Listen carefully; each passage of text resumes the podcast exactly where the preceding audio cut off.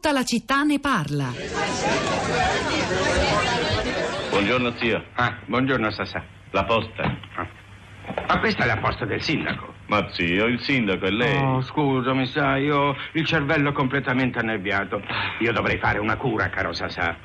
Non che mi manchi l'intuizione della verità, al contrario, io spesso la intuisco prima degli altri.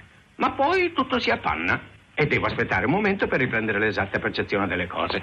Da che deriva? Eh, eh, si vede che lei lavora troppo. Ma zio. Sassà, caro Sassà, ma io lavoro due ore al giorno in ufficio e un'ora a casa, ma un uomo credo che debba poter lavorare tre ore al giorno, no? Ma a parer tuo, gli avvocati del nostro ufficio legale sono onesti? Certamente. Tutti? Eh, tutti, certamente.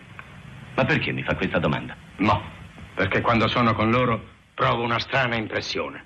Eh, che impressione. Di trovarmi con uomini disonesti. Bisogna vedere cosa intende per onesti e disonesti. Non tutti sono cretini come noi. Perché? Siamo cretini, Sassà? Zio, lei nella politica, invece di guadagnarci come fanno gli altri, perde il suo denaro. Io qui faccio il segretario, non ho stipendio. Nessuno ti obbliga a restarci. Se hai piacere di collaborare con me, eh, devi farlo gratis. Noi amministriamo il denaro degli altri, il denaro degli altri è sacro.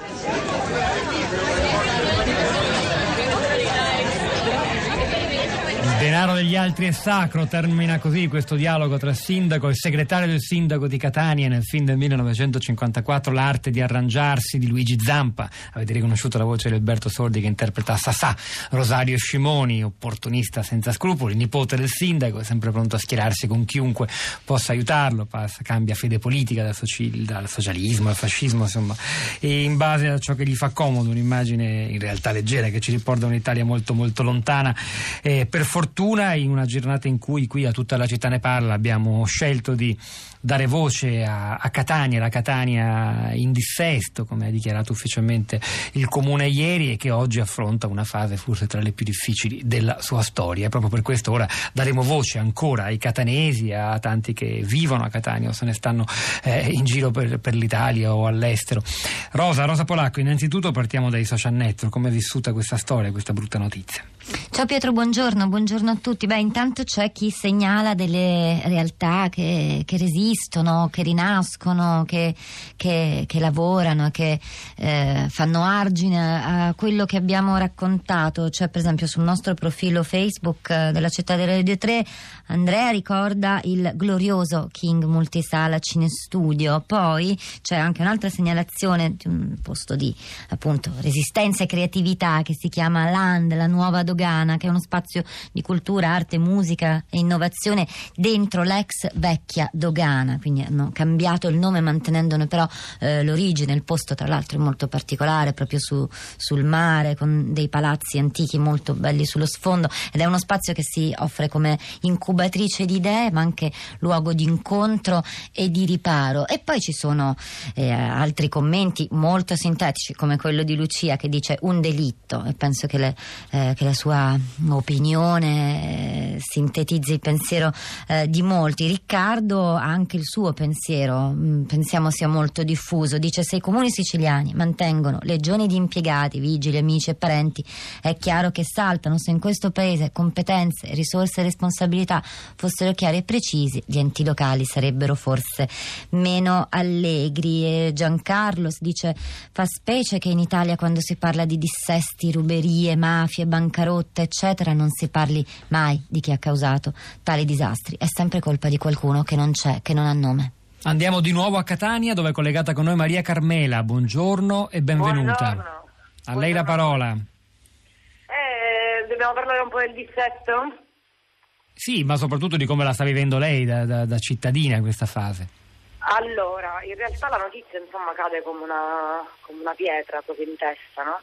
Eh, il, il comune di Catania in ogni caso è un comune che da anni vive una condizione di precarietà, quindi secondo me questa situazione può solo aggravare una base già, già esistente.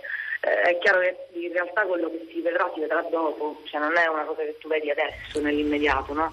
Cioè si, dichiara, si dichiara il dissesto, però in realtà eh, gli effetti del, del dissesto li vedremo tra un paio di mesi, quindi se ne parlerà per febbraio, secondo me marzo.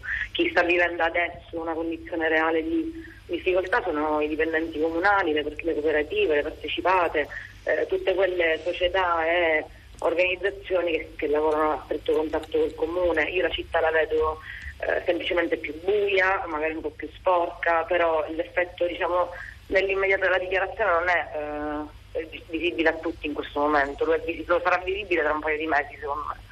Grazie, grazie Maria Carmela. Andiamo a Pavia dove è collegato Andrea che però è catanese d'origine. Andrea, buongiorno, benvenuto.